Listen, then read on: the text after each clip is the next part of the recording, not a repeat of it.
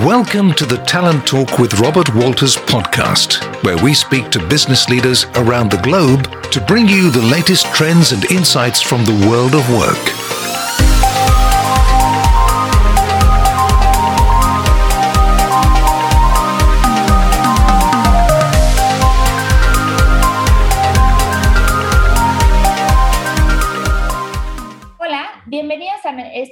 Edición de la TAM Leadership Podcast, donde conversaremos con CEOs de la región para conocer más a la persona atrás del rol, también conocer cuáles son sus retos, sus ambiciones y sus perspectivas sobre el CEO del futuro. Hoy nos acompaña Felipe Bonster, abogado que se desempeña actualmente como el gerente general de Mutual de Seguridad de la Cámara Chilena de la Construcción. Ahí está liderando una estrategia que apunta a reforzar la labor de prevención para más de 100.000 empresas y la entrega de protección laboral. Muchas gracias, Felipe. No, gracias a ustedes. Feliz de estar conversando con, con usted hoy día. Pues primero nos gustaría conocer cómo fue que empezaste tu carrera y también cómo fue que llegaste a ser CEO. Yo me, me defino a mí mismo como un abogado un poco atípico porque no trabajé mucho en estudios en estudios jurídicos, en bufetes, sino que trabajé directamente en empresas, trabajé en la banca mucho tiempo, después en la industria del vino, asumiendo ya cargos más de, fiscalía y otras funciones. Después del 2013-2014 me incorporé a Empresas La Polar, que tuvo ese escándalo tan importante el 2010 en el equipo que, que, de una forma u otra se construyó para tratar de, hacer el, de salvar a la empresa y poder atender todos los temas con consumidores, servicio impuesto interno y, regulación, protegiendo más de 7.000, 8.000 empleos que tiene en ese minuto la empresa. Y un minuto me ofrecieron incorporarme a la fiscalía de la Mutual. Eh, me encantó el desafío, me encanta lo que hacemos acá. Eh, la verdad que tiene un propósito muy lindo. Eh, era algo que no había hecho anteriormente. Y al año y medio que ya estaba trabajando en la fiscalía, hubieron distintos cambios en, en, llamémoslo, en la administración y el directorio me hizo la oferta de, asumir en la gerencia general, lo cual para mí fue una sorpresa, tanto por mi edad, tenía 37 años en ese minuto, como por, por el área que yo venía. Generalmente no se encuentran muchos eh, abogados que son gerentes general. Sí, totalmente. Como dices, si eres un abogado atípico, y en esta parte de tu trayectoria, ¿hay algo que hubieras hecho diferente? Mira, y la verdad que yo no, no soy mucho de mirar hacia atrás. Eh, soy la, psicóloga y mi coach me dicen, yo soy un doer, que como que me preocupo de hacer cosas y, y, no, no, no, analizo mucho hacia atrás. Evidentemente hay mil, miles de cosas que puedo haber hecho mal, pero yo me quedo más bien con las decisiones que, que, me llevaron al lugar donde estoy. Yo en un minuto tenía la oportunidad de entrar a un estudio jurídico, entrar al Banco de Chile, la oferta económica era mejor del estudio jurídico y terminé optando por el Banco de Chile a pesar de que mucha gente me decía, que en ese minuto a la banca o, o, la empresa, que no eran eh, estudios, obviamente, eh, no entraban los mejores abogados. Eh, después, un estilo, quienes me conocen saben, soy súper directo, frontal, muy, suelto, en el fondo hay gente que me dice, eres muy relajado para el cargo que tenís, y, y, en ese sentido muchas veces me dijeron, oye, no, no, te rías tanto, por ejemplo, o, no haga esto, no haga esto otro, y la verdad hice poco caso, para ser honesto. Y, y creo que esa misma identidad que he ido forjando me ha dado la cercanía y la posibilidad de conocer otros aspectos de la vida profesional que me han llevado donde estoy. Así que la verdad, sí, sí, yo creo que reviso para atrás hay cosas que haría distintas. No sé si estudiaría leyes, por ejemplo. Siempre me lo he cuestionado. Me encanta mucho el tema financiero pero donde estoy, donde estoy, soy feliz, me encanta lo que hago y la verdad que he disfrutado todo el, todo el recorrido y el camino para llegar acá. Qué increíble. Y de verdad que la manera en la que lo cuentas suena increíble, así como ese momento donde estás en un, en un momento actual y dices, gracias por todo lo que ha pasado que me ha llevado hasta acá. Me encanta. Y cuéntame, ya hablando un poco de estas habilidades, ¿Cuáles son las habilidades que tú consideras que son clave para los CEOs? Hoy día, yo creo que el, cargo de, CEO, de gerente general, creo que, que, carga con una figura eh, que yo creo que se ha ido desmitificando. Hoy día para mí es tremendamente valioso y, yo trato de hacerlo todos los días, que aprender a delegar, que, que, de una forma es confiar en los equipos, es tener una relación directa y, y con ellos, de, no ese garrote y zanahoria que muchas veces había y que la figura del gerente general era inalcanzable. O yo le dedico eh, tres, cuatro horas a la semana a, hablar con los trabajadores. Pueden pedir audiencia a cualquier trabajador de la mutual con el gerente general, y que fue una revolución. En su momento dije, me sirve para conocer realidades distintas. Hay reuniones que son súper productivas y otras que no tanto. Adicionalmente, mi equipo me dicen, tú no dais rienda siempre. O sea, hagan, hagan, hagan, pero aténganse a las consecuencias cuando los, los resultados no llegan o existen problemas. O sea, eh, yo me acuerdo perfecto que cuando me, tocó asumir una fiscalía, llegaron y me llegaron, no sé, creo que eran 100 cartas para firmar. Y dije, ¿por qué tengo que firmarlas yo si ustedes son igual de abogados que yo? Eh, fírmala tú. Y me dijeron, no, pero es que siempre la ha firmado el fiscal. Y dije, pero hazte responsable tú lo que hiciste. Y creo que en ese sentido es fundamental. Ese concepto como que el capitán del barco, que el gente general almuerza solo o está solo, yo creo que tiene que ir de salida. Adicionalmente, estar muy conectado con, con los pies en la tierra. Entender de que estos cargos son pasajeros. Eh, yo siempre he dicho, voy a volver a ser abogado o ejecutivo en cualquier minuto, eh, o tengo que reinventarme en mi profesión. Eh, entender que los gerentes también lo pasan mal, somos como cualquier persona humana, tenemos días buenos, tenemos días malos, tenemos problemas en la casa, y en ese sentido, hacerse predecible muchas veces. Yo, la verdad que desde el momento, a mí me tocó la experiencia de perder un familiar muy querido que, a mí me dolió mucho y yo le conté a mi equipo al tiro y, y medio emocionado. Y, y, me miraban con cara de, ¿por qué Felipe está triste? O sea, y, al final yo digo, Felipe puede ser Felipe y no necesariamente tiene que ser siempre el CEO. Y por último, estar abierto a la innovación, oír ideas de todos lados. Eh, hoy día el mundo con lo cambiante que está es fundamental estar absolutamente atento a qué es lo que está pasando con los pies muy en la tierra. Eh, en ese sentido, yo siempre hago la recomendación, yo soy mentor de, de, de, de diversas eh, entidades de emprendimiento y, me vivo juntando con gente que está desarrollando productos, empresas o servicios y uno empieza a entender hacia dónde se van moviendo las cosas. Eh, el mundo que conocemos hoy día era completamente distinto al mundo que conocimos hace cuatro años y el mundo que vamos a ver en 10 años más va a ser completamente distinto al que vivimos hoy día. Y la mejor forma de estar atento a eso y conectarse y así tomar las mejores decisiones para la empresa que te toca encomendar, eh, comandar por alguna forma, es relacionarse y estar muy presente y muy en terreno. Sí, total. Me encanta, me encanta como dices, el escuchar a los equipos, creo que es fundamental y creo que justo es por esto que quisimos hacer también esta campaña.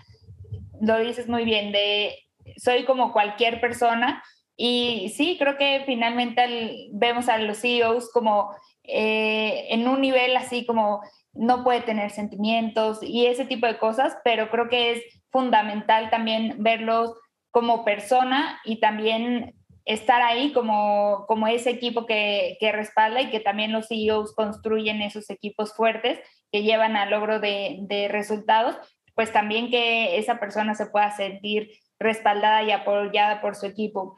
Y algo también que nos contabas era eh, que esa parte de mantenerse actualizado. ¿Tú cómo haces para mantenerte en vanguardia? Eh, ¿Cómo estás al día? Cuéntanos un poquito. Mira, creo que lo fundamental es, como dije anteriormente, es terreno, es juntarse con empresas, juntarse con, en, grupos de intercambio de opinión, desayuno, eh, ir a recorrer a las empresas que nosotros tenemos la suerte de tener más de 100.000 clientes en Chile, de empresas adherentes de Mutual.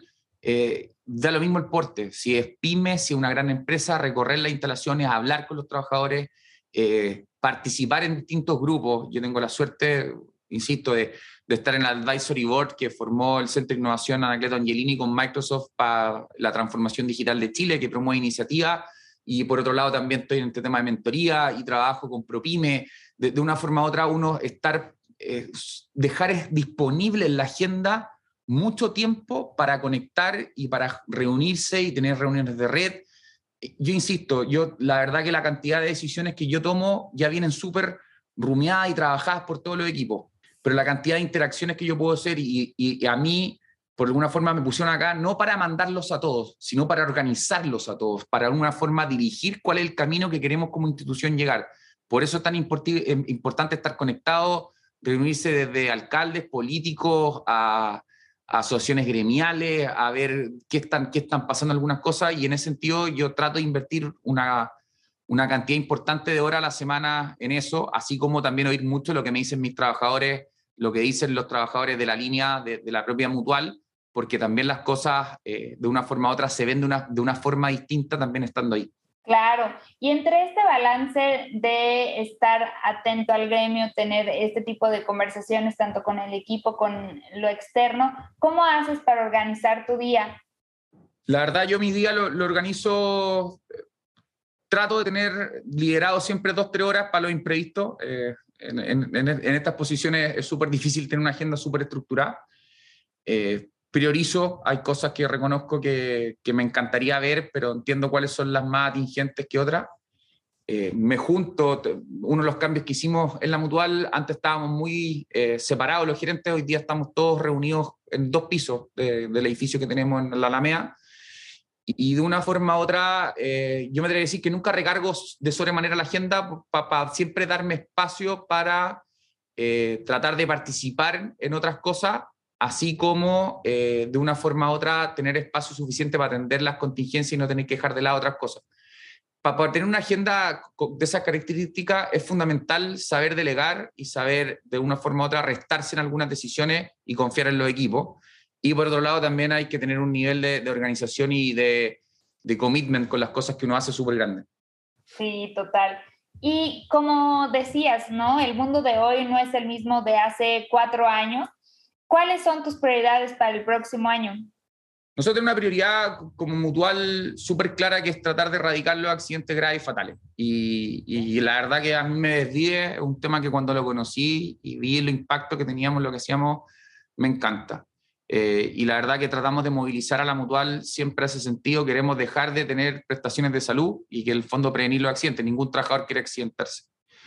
Y en ese sentido la prioridad, nosotros estamos hoy día en un proceso de negociación colectiva súper importante, pero con, tenemos una muy buena relación con el sindicato. Adicionalmente tenemos eh, la elección de, un nuevo, de una mesa directiva que tenemos que hacer nuestro plan estratégico nuevo, porque el, anterior ya está un poco agotado, más los cambios que está viviendo Chile. Nosotros somos una industria altamente regulada.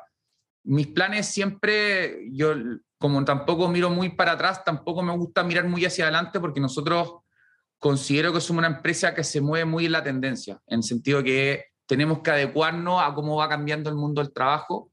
Eh, hace tres años el teletrabajo no era un tema en Chile, hoy día es un tema y hay accidentes del trabajo que se producen en de forma remota que hay que hacerse cargo. El tema salud mental es otro tema que no está. La violencia y los, llamemos los portonazos, los, los robos o la violencia que están viendo en las calles también afectan a trabajadores por tanto, estamos movilizándonos, viendo muchos temas comparados con empresas que ya han vivido procesos de estas características afuera. Eh, puedo adelantarte que hemos hablado con gente en Colombia, con gente en Estados Unidos, para de una forma u otra tratar de incorporar soluciones a este problema que estamos viendo.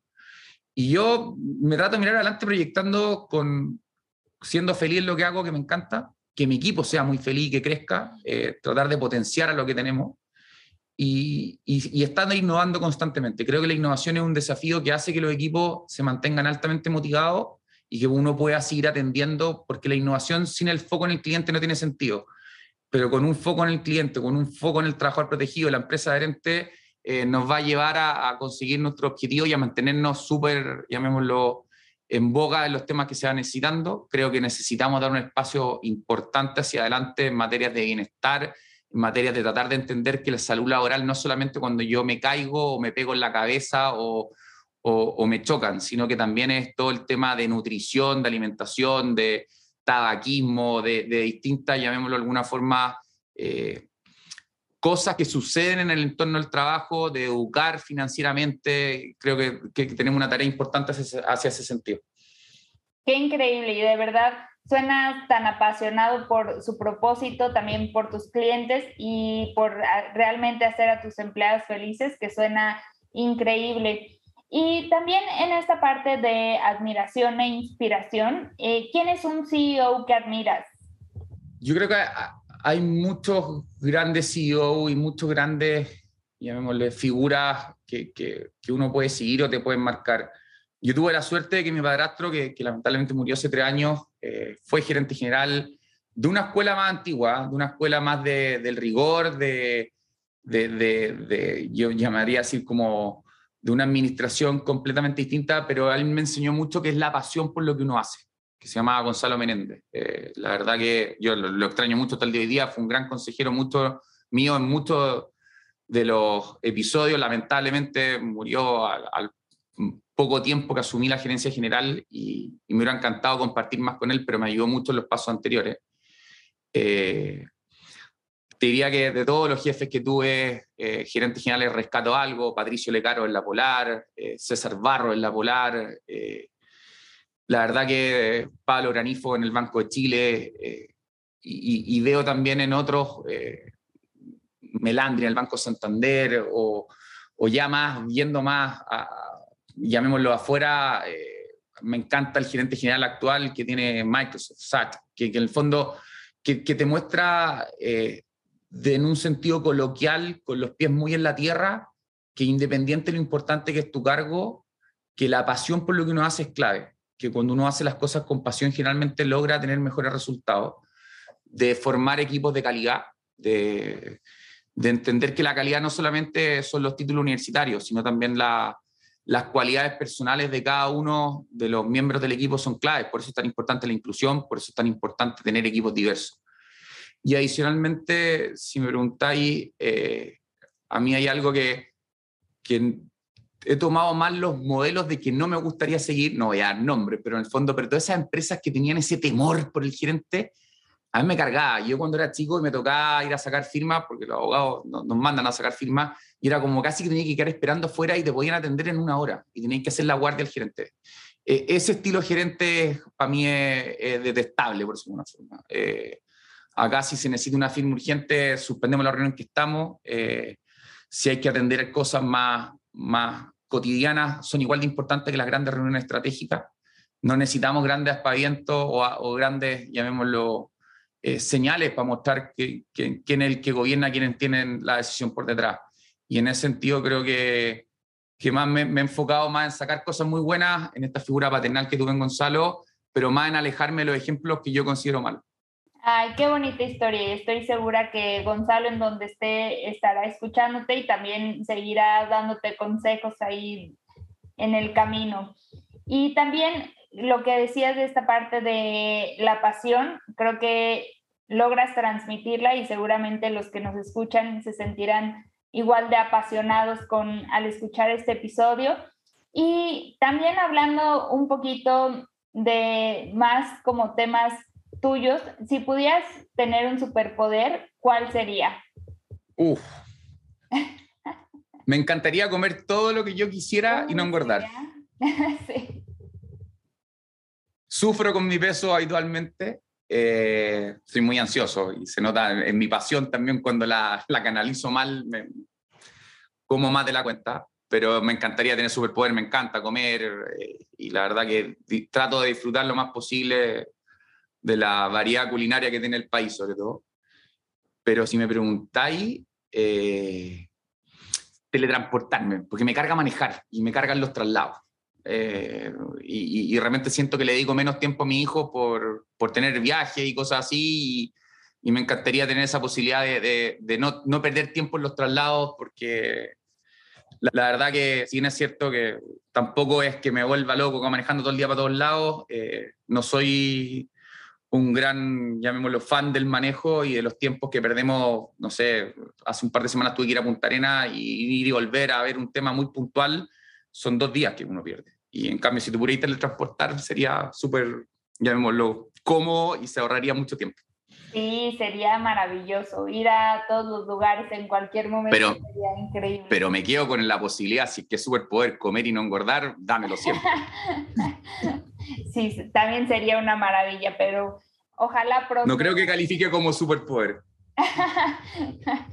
y Felipe, para concluir, ¿qué recomendaciones le darías a aquellas personas que a lo mejor están buscando este eh, cargo de, de, CEO, pero que sienten de repente ese síndrome del impostor? Yo, yo nunca pensé que iba a ser CEO, nunca. Y nunca me interesó. Soy un convencido que cuando uno hace las cosas con amor, con pasión, como dijimos, cuando lo hace las cosas prepara, se prepara. Yo creo que si hay un, si hay algo que, que quizás me salté en las recomendaciones que, que es estar preparado para todos los escenarios una vez un coach me dijo, a mí lo que me gustan de los gerentes generales que son abogados que se leen todo. Y es verdad, pues tenemos la, la deformación de profesión de leerse todo. estar preparado y saber y conocer y opinar y, más que imponerse, es saber oír, es fundamental en la carrera. Y yo creo que nunca nadie en el cargo CEO se siente tranquilo. Yo siempre me preguntan, oye, ¿cómo te iba adelante? Le dije, yo trabajo día a día con el propósito de hacer lo mejor posible todos los días. Mi cargo es prestado, yo no soy dueño del cargo, yo dependo de un directorio. Pero todos los días yo me acuesto y ahí pongo la cabeza y duermo en paz porque siento que hice lo mejor que pude haber hecho ese día y me voy siempre con esa convicción a acostar. Y en ese sentido, eh, la vida te va a presentar distintas oportunidades siempre. Eh, reestructuraciones, alternativas que de repente salen fuera de la lógica. Yo cuando repaso mi carrera, haber medio de, de la viña a la polar, cuando la polar era casi como ir a no, me gusta la expresión, pero el matadero era muy complicado. Y, la verdad que yo tomé el desafío y yo siempre he dicho, si no hubiera tomado ese desafío, mi carrera no hubiera llegado donde está. Y en el sentido es, darse cuenta que para poder lograr eh, ciertos cargos hay que adoptar ciertos riesgos, hay que apostar, hay que invertir mucho tiempo y estudio, eh, prepararse la desde, que desde que salió de la universidad, después tomar cursos, tomar diplomados, tomar eh, magíster, o sea, esto no es azar, hay, hay detrás, hay un, hay, llamémoslo, hay un esfuerzo importante que muchas veces no se ve. Eh, tampoco el fin del mundo no llegar a ser CEO. Eh, la verdad que es entretenido, yo no me quejo, me encanta el cargo, pero por otro lado es uno de, muy pocos los que lo logran. Pero es mucho más importante tener la pasión y de alguna forma u otra la alegría de poder trabajar en algo que a uno le gusta y algo que a uno lo apasiona. Y en ese sentido yo la recomendación es no nos desviamos por, por los cargos, desviámonos por el trabajo y por lo que hacemos todos los días. Eso es fundamental. Y segundo, estar preparado para poder tomar las oportunidades cuando nos lleguen. Porque te puede llegar la oportunidad y no estar lo suficientemente preparado, capacitado para dar el ancho, es tremendamente grave. Las oportunidades llegan, se nos presentan, hay veces que no las vemos. Y en ese sentido, la, la recomendación van en esa línea, estar abierto, estar mirando siempre, estar muy presente y estar preparado. Sí, totalmente. Felipe, qué gran conversación. Muchas, muchas gracias por contagiarnos tu pasión, por contarnos esta historia del abogado atípico. Como te decía, estoy segura que Gonzalo y también lo que, los que nos escuchan estarán muy felices de escuchar este episodio y de empaparse de todo lo que nos has transmitido en el episodio de hoy. Muchas gracias y te quería preguntar para cerrar si hay alguna conclusión que te gustaría darle a, los que nos escuchan? La verdad que primero agradecerle a usted la oportunidad de contar este lado B, que, que no, no, no, muchas veces uno tiene la oportunidad de, de, contar o, de conversar al respecto. Y yo creo que, que la única conclusión que yo creo poder tratar de transmitir y compartir siempre, el trabajo es súper importante es fundamental. El padre Hurtado, que es un santo chileno, dice el, alimento del alma. Pero también es muy importante la familia, es muy importante la vida sana, es muy importante hacer deporte y es mucho más importante aún ser feliz. Un trabajador feliz produce más, rinde más. Invirtamos más tiempo en ser felices eh, y en perseguir nuestros sueños más que en prepararnos para ser grandes profesionales. Siendo felices vamos a ser mejores profesionales siempre.